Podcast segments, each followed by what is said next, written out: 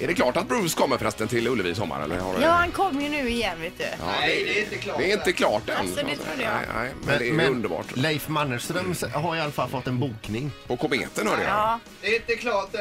Jag kan Nej. sätta på min mick där borta så ska jag förklara allt.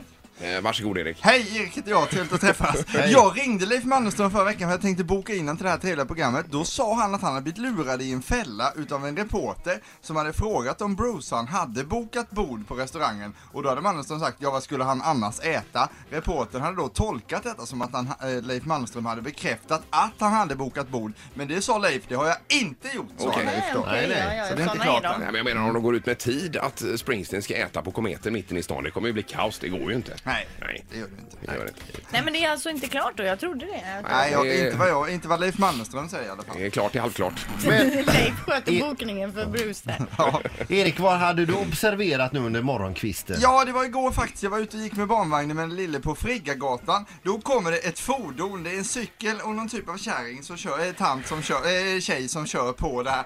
Och då har någonting på huvudet som jag inte riktigt är säker på vad det är. Det ser ut som, om ni kommer ihåg Svullo, när han hade mopedhjälmen bak och Ja, fram. när han Jajamän. dricker öl Ja. och säger jag förstår inte folk som bara tar en öl. Nej, precis. Ja. Det, det, för det var nämligen så här eh, till eh, skidglasögonen längst fram på hjälmen. Så antingen var det en skidhjälm bak och fram, Mhm. cykelhjälm bak och fram eller mopedhjälm bak och fram. Okej. Och då undrar man ju i det här läget, vad gör man som med, medtrafikant då? Ska jag säga till, hon kanske inte vet om det tänkte jag, ska jag Nej. skrika Du har hjälmen bak och fram! Det gör man ju inte, man, man, man, man går ändå och funderar på det sen. Visste hon om att hon hade den bak och fram? Eller varför var den bak och fram? Eller, ja, och just är den s- lika säker om man har den bak och fram? För att tänk om det händer en olycka och du inte har sagt till Erik. Ja, och man såg ju, det var ju inte mycket kvar utav ansiktet heller, utan det var ju kanske 19% ansikte kvar, resten var ju hjälm då. Men, så- men det kanske kan vara så här att hon har stått hemma och provat den och så när hon har den rättvänd tycker hon att hon ser jättedum ut. Men hon kanske tyckte hon såg bättre ut med den bak och fram.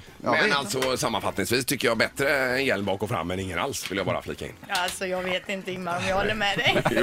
Det var helt oväntat Rent att det kom från den. säkerhetsmässigt vill jag bara säga det. Ja. Ja, visst. Du vet, det var ju inte alls säkert för bilarna började ju köra eh, snett där när de såg henne vet du.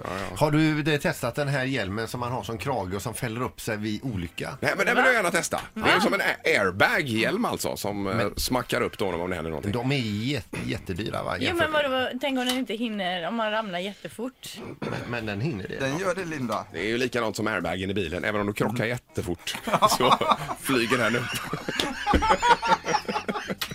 Ja, vad bra! Ja, så det är kanon. Det kan vi testa. Vet du airbagen är om du kör fort eller det. Ehm. Ja, ja. Händer det någonting nu måste jag blåsa upp mig jättefort.